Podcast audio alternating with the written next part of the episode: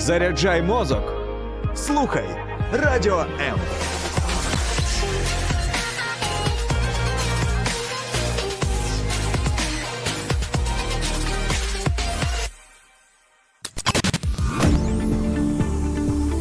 Біблія під іншим кутом. Програма сторінками Біблії з пастором Сергієм Наколом.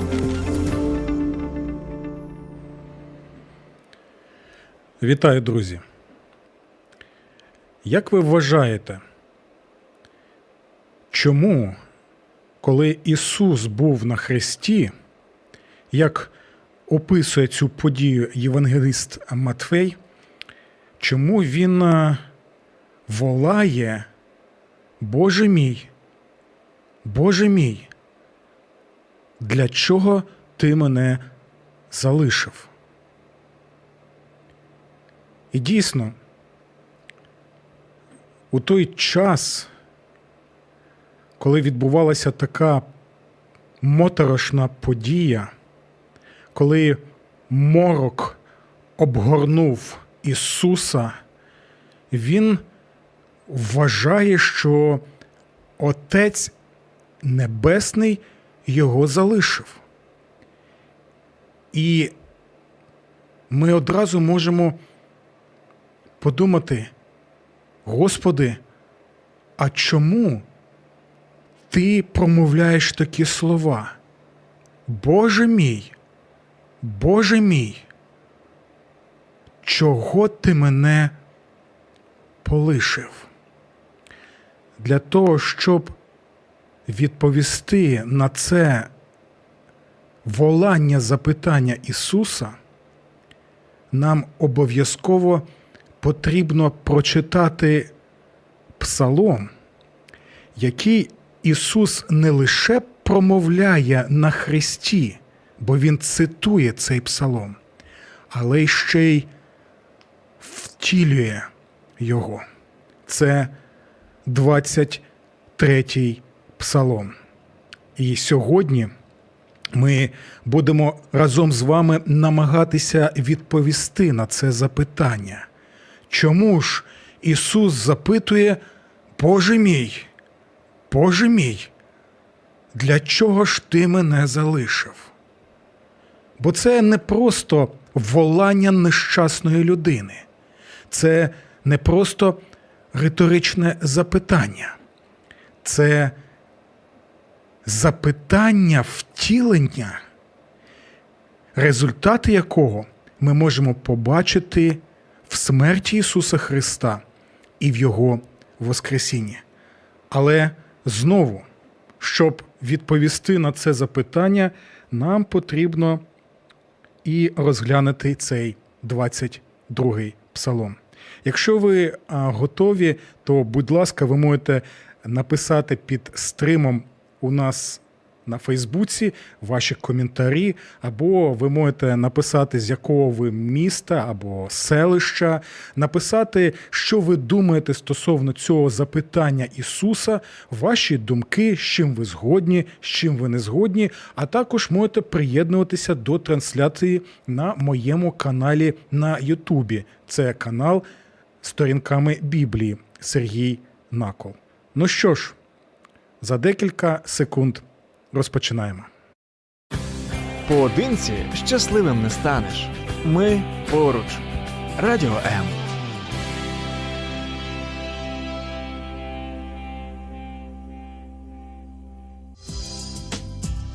Біблія під іншим кутом. Програма сторінками Біблії з пастором Сергієм Наколом. Ісус волає на хресті: Боже мій, Боже мій, чому ти мене залишив? Він цитує 22-й псалом. І не просто він промовляє слова цитату 22-го псалму, але він втілює і відчуває власною шкірою цей 22-й псалом. І це вкрай важливо. Дивіться, коли ми взагалі е, в новому завіті бачимо якісь е, цитати зі старого завіту, так, то ми завжди повинні розуміти, що треба зосереджувати увагу не лише на цю цитату, а й на той розділ, на ту книгу, з якої ця цитата береться. Наприклад, дивіться, є в нас багато е, різноманітних пісень. Так? Наприклад, Ой, у лузі червона калина. Так, і що? І ви далі можете вже продовжити. Так? Чому? Тому що ви знаєте продовження цієї пісні. Ви можете е, розповісти про цю пісню. Ви можете заспівати і далі цю пісню. Ви знаєте цю пісню цілісно, ви знаєте, в якому контексті ця пісня виникла. Ви знаєте, чому вона популярна і чому вона настільки важлива для нас і. Чому мільйони українців її співають? Так, ось саме так і з текстами Святого Письма, коли ми читаємо про волання Господа Ісуса Христа на Христі, Боже мій, Боже мій, для чого ти мене залишив? Ми повинні тепер побачити усю пісню, яку зараз співає у своїх стражданнях Ісус. І ця уся цілісна пісня це і є 22-й псалом. Дивіться, 22-й псалом це ключ до розуміння волання Ісуса. Це ключ, який надасть нам можливість відчинити двері тайни запитання Ісуса на Христі. Ось чому ми читаємо наступні рядки з початку цього псалму. Боже мій, Боже мій, чому ти мене покинув? Далекі від мого спасіння слова мого голосіння. І тут треба е, звернути увагу на декілька речей. По-перше, дійсно, цей псалом є пророчим псалмом. Увесь цей псалом він втілився в Ісусі Христі. Але, по-друге, друзі, ми повинні про це пам'ятати, що цей псалом описує стан, який відчував також Давид. І ось що цікаво: Ісус Христос, Він своїм людським єством, власною шкірою відчуває те саме, що відчував Давид, і не лише Давид, але й інші псалмоспівці і інші праведники усіх часів та народів. Але у той же час там на Христі він відчуває, знаєте, таку повноту, повноту страждань, болю, якої не відчувала жодна людина на цій землі. Тому, з одного боку, Ісус проходить шлях у якійсь мірі, яка була у Давида, але набагато більше. На Христі ми бачимо концентрацію страждань Сина Людського, того, що ми бачимо і в цьому пророчому псалмі. І ще важливий один момент. Дивіться. Господь Ісус Христос, ну, думаю, що кожен з нас зможе сказати, що Він супердуховна людина, бо Він Бог в плоті, так? І дивіться, час від часу ми знаходимо в псалмах і в цьому 22-му псалмі такі рядки, які на наш погляд, можуть вважатися не духовними. Чому? Тому що, наприклад, псалмоспівці, праведники, вони волають: Господи, де ти? Куди ти сховався? Чому ти не відповідаєш? Може, ти е, не хочеш відповідати? Господи, коли ж ти знову змилуєшся над нами? Вони ставлять багато запитань, хоча у той же час вони впевнені у тому, що Бог поруч. І знаєте, що тут важливо? Псалми і навіть в особі Господа Ісуса Христа показують, що нам не треба ховати свої почуття і не треба ховати свої запитання, навіть якщо вони виглядають з точки зору деяких супердуховних людей недолуго. Так, псами нам показують, ти відчуваєш це? У тебе є запитання до Бога, ти відчуваєш якусь залишеність, ти відчуваєш, що дійсно, от хочеться, щоб Господь відповів: от тут і зараз я цього нема. Запитай Господа. Висловить це. І знаєте, чому це можливо? Не лише тому, що ми читаємо це в псалмах, а й сам Господь Ісус на Христі Він молиться псалмами і також запитує. Хоча ми могли б сказати: Господи Ісусе, ти чудово знаєш, що і як буде. Так, але своєю людською природою, нашим єством, і в цьому краса нашого Бога.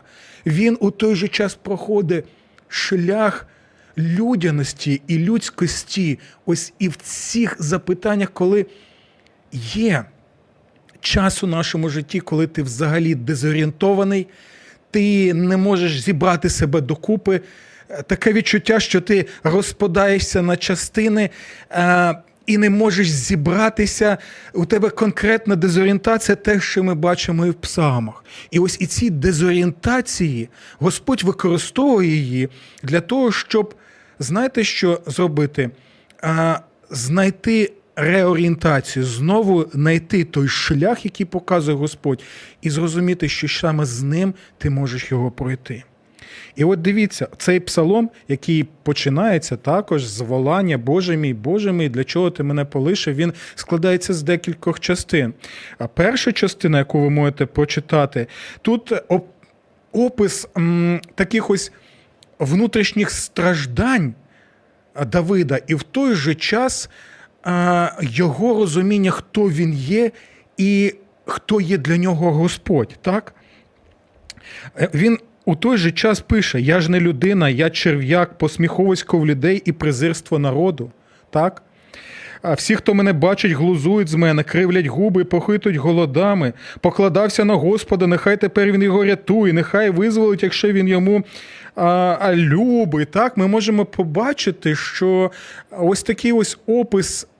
Того, що він відчуває, і те саме ми бачимо читаємо в Євангеліях, коли над Господом Ісусом Христом глузували, коли також е, блюзнярі були, які кричали: Ну що, що, а ну давай покажи, якщо ж ти Божий, спаси себе, зійди з Христа, покажи свою силу. Те саме ми бачимо і з Господом Ісусом Христом.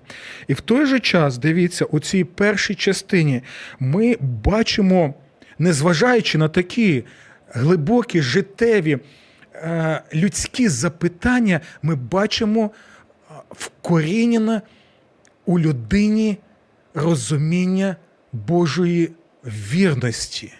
Це не просто, знаєте, крик розпачу. Ні. З одного боку, ти висловлюєш те, що в тебе на серці і на душі, але у той же час воно вкорінене в наступних словах. Дивіться. Ти той, хто вивів мене з лона матері. Ти вклав у мене надії від грудей моєї матері. Розумієте, наскільки це важливо? Коли ти впевнений в тому, що Господь контролює твоє життя ще у лоні матері. Господь знає тебе вже в лоні матері. До речі, це одна з головних причин, чому християни завжди у всіх віках протягом свого існування завжди були проти абортів.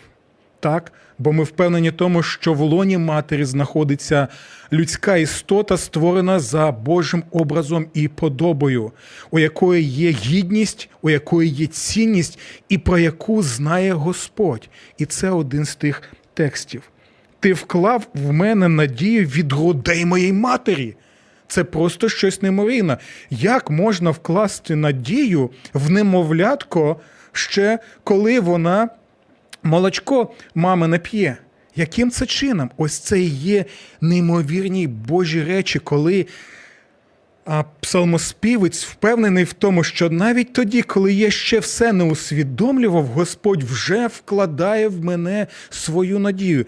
І тут це порівняння чудове з, е, з матусею. Знаєте чому? Дивіться, маленьке дитинчатко. Коли воно смокче а, мамину сисю, так, і молочко смокче, воно ще навіть не знає, як матусю звати. Він ще не може з матусею спілкуватися.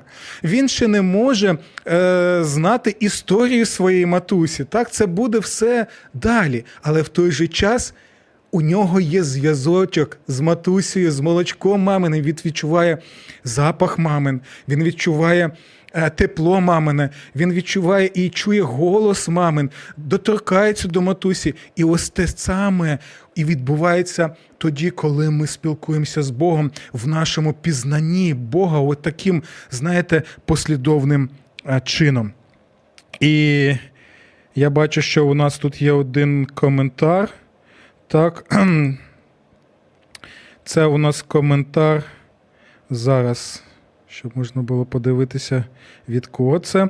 Від Володимира. Володимир пише, що а, вельми чудовим братам та сестрам бажаю прийняти Господа Ісуса Христа. Ну, ці цікаві слова. Я не, не, не зовсім зрозумів, як це пов'язано з нашими псалмами, але дякую. Можливо, ви поясните, е, що це означає цей коментар, бо зв'язку я з псалмами е, зараз ще не можу побачити. І тоді далі давайте ми будемо розглядати цей псалом, тому що наступна частина вона описує вже страждання, фізичні страждання, які відбуваються з Господом Ісусом Христом. І багато з цього опису ми можемо знайти і в Євангеліях. Тому коли ви читаєте про страждання і смерть Господа Ісуса Христа, завжди, завжди перечитуйте цей псалом, і ви тоді можете сказати: дійсно, те, що відбувалося з Ісусом, є втіленням цього псалму, а в буквальному сенсі цього слова. Дивіться. Стадо бичків оточили мене сильні, башану облягли мене. Він описує а, солдат. Так, у випадку Господа Ісуса Христа це були саме а, солдати римської армії. Ми знаємо, які вони були а, міцні. Їх навіть можна, так, навіть наших е, спецназівців можна. Ось описати, да, таке, що міцна статура, таке е, дійсно легені. Що Я, я пам'ятаю, як я проходив біля декількох таких наших воїнів, і знаєте, думаю, вау, це, це дійсно хлопці такі, що знають свою гарну справу. І далі ми бачимо. Що він описує? Вони розкрили на мене свої пащі, як той лев, що шматує і речить. Я розлитий, як вода, і всі мої кості роз'єдналися, наче віск зробилося моє серце, що тане всередині в мене. Одразу пам'ятайте, що відбувалося з Господом Ісусом на Христі. Як черекоп, як черепок висохла моя сила, а мій язик прилип до мого піднебіння, і в порох смертний ти кладеш мене. Мене обступили пси, зборище злочинців оточило мене, вони пробили мої руки і ноги. Я можу переховати всі мої кості, а вони дивляться, спостерігаючи за мною. Вони ділять мій одяг між собою, а щодо мого плаща кидають жереб. Пам'ятаєте? А, Знову ми згадуємо опис тих подій, дорогоцінних подій, які відбувалися з Господом Ісусом Христом під час Його страждань і під час Його смерті на Христі. І ось, коли ми усе це прочитали, то тоді у нас дійсно, от, коли ми могли навіть відчути відчути зв'язок цього псалму з Господом Ісусом Христом, у нас тоді знову виникає це питання. Для чого це все потрібно? Для чого усі ці внутрішні страждання у первій частині? Для чого усі ці фізичні неймовірні страждання, знущання, біль? Навіщо усе це потрібно? Навіщо все це сконцентрувалося саме в Ісусі Христі? І ми тепер разом з Ісусом Христом волаємо наступне: Боже мій, Боже мій, для чого ж ти полишив Ісуса Христа на Христі? І ось третя частина цього псалма, вона нарешті нам і пояснює, яким саме чином те, що відбувається в псалмі на Христі, веде до неймовірних речей, які є відповіддю на запитання, для чого Ісус був полишений на Христі. Дивіться. Перший результат усіх цих страждань у 23-му вірші ми можемо прочитати. Він каже: сповіщатиму Твоє ім'я моїм братам. Посеред зібрання величатиму тебе. Цей текст використовується і в Новому Завіті відносно Господа Ісуса Христа. Перше, що ми бачимо, завдяки цим стражданням, завдяки ось цьому тому, що відбувається з Господом Ісусом на Христі, ми можемо побачити, що Він буде живий. Ми не бачимо, що Він волає перед смертю і так, що залишиться в могилі. Ні, Він буде живим. І це ми бачимо в Господі Ісусі Христі в Його тілесному Воскресінні. Це перше, бо Він буде сповіщати Твоє ім'я моїм братам. Друге, у цього живого Ісуса будуть брати. Завдяки його стражданням і смерті Він зможе собі створити родину, сім'ю, в якій він буде старшим братом Отця Небесного, а всі інші будуть його братами і сестрами. І третє, що важливо, ця сім'я буде зібранням. Зібрання це кахал на євриті. Так, навіть у нас є вислів: о, зібралися кагалом. Так, оце саме з єврити. Кагал це зібрання, а грецькою еклесія, тобто перекладається теж як зібрання або церква. Церква. е, Я нагадую, що в першу чергу це не просто архітектурна будівля, а це зібрання людей, чоловіків, жінок, діточок, так, які і створюють ось цю спільноту, яка вірить в Ісуса Христа і слідує за ним. Тому ми бачимо, що у нього ще сім'я як зібрання, і він буде разом з цими людьми прославляти свого небесного Отця. І далі, в 26-му вірші, ми можемо прочути наступне. Тобі моя хвала на великому зібранні. Бачите, завдяки цим стражданням і смерті у нього буде не лише сім'я, не лише зі- зібрання, а ще тепер ми можемо побачити, що це буде велике зібрання. Знаєте, є люди, які вважають себе а, лише себе такими ось е, справжніми християнами і обраними, і живуть в таких в замкнених спільнотах. На всіх інших дивляться з підозрою або кажуть, ні, вони не спасені, вони не з Богом, лише ми будемо спасені, лише ось наша така обрана частинка. Але ми бачимо в цьому пророчому псалмі, що смерть і страждання Ісуса це е, буде це результат цього буде який? Велике, велике зібрання. І ми зараз побачимо, е, як це буде відбуватися. Знаєте, ось цей псалом, особливо його третя частина, це як хвилі такі. Перша хвиля ми бачимо, ага, він створює сім'ю. Ця сім'я це зібрання. Ми бачимо, що він прославляє Отця разом з ними. Ми бачимо, що це велике зібрання. То ми бачимо, як накочуються все більше і більше ці ці хвилі, так? І далі е, дивіться, тобі моя хвала на великому зібранні. І наступне, завдяки цим стражданням, що буде відбуватися, обітниці мої я виконую перед тими, хто його шанує. Усі обітниці, які Христос дав, він підтвердив своєю смертю на Христі стражданнями і підтвердив чим своїм тілесним воскресінням, так що ми йому можемо довіряти. І якщо він каже, одна з його обітниць, пам'ятаєте, коли він вже е, відходив до Отця е, на небо, і ось я з вами в усі дні до кінця віку. Ось я з вами в усі дні. Тобто, знову можемо побачити, страждав, помер, воскрес із мертвих, але в той же час усі ці обітниці, які були дані пророчі ще до появи Господа Ісуса Христа в тілі, вони втілилися в ньому, і в ньому так і амінь, як каже Боже Слово. І дивіться ще тут, які результати ми можемо побачити.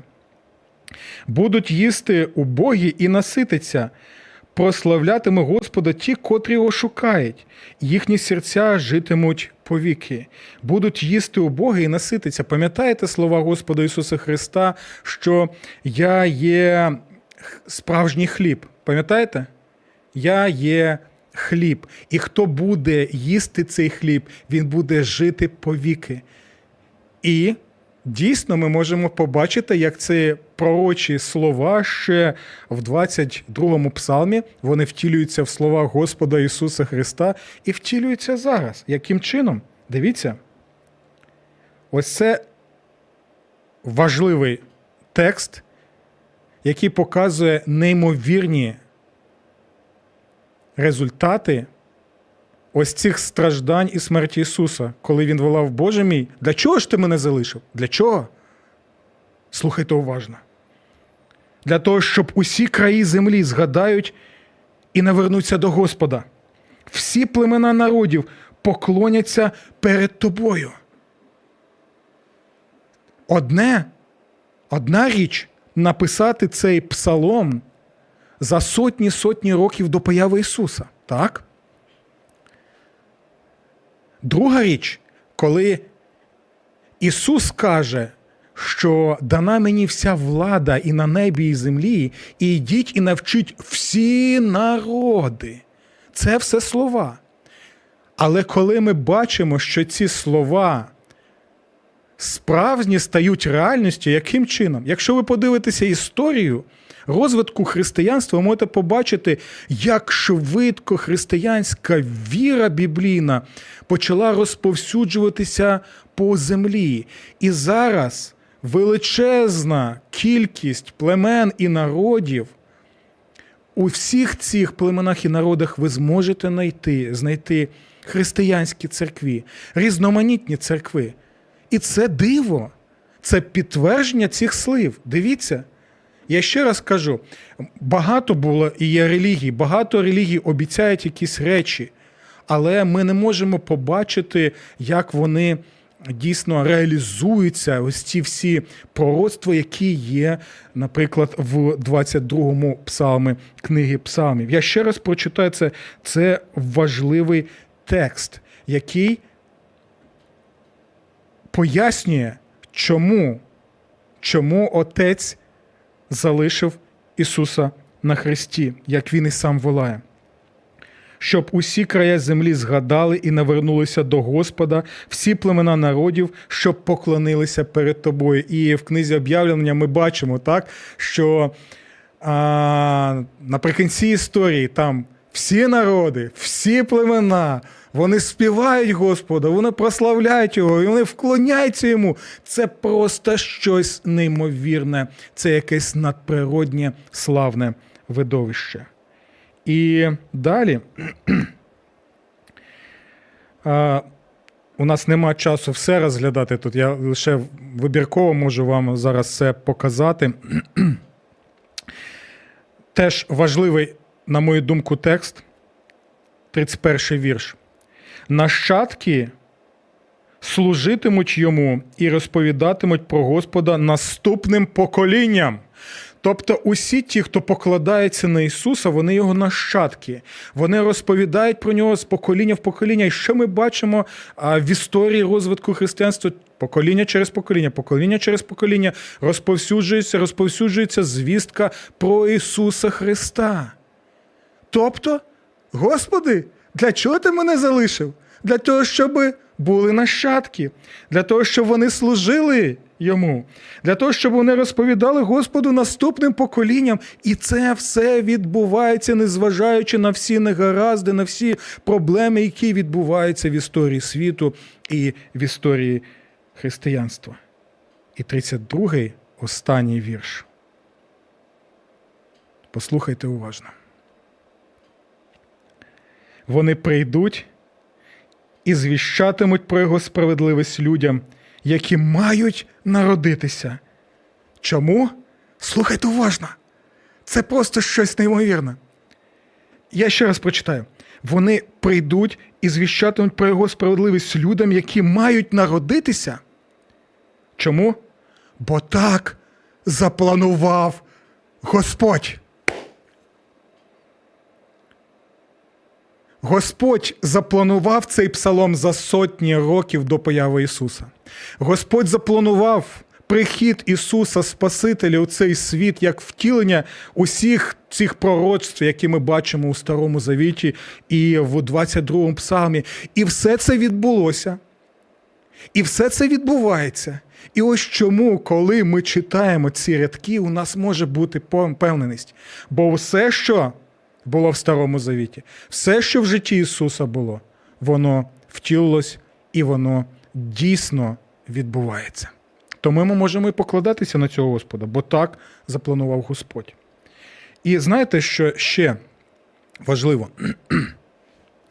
Наступний псалом, до речі, ми його розглядали з пастором Миколою Романюком вчора, це 23-й псалом. Він починається не просто так словами Господь мій пастир.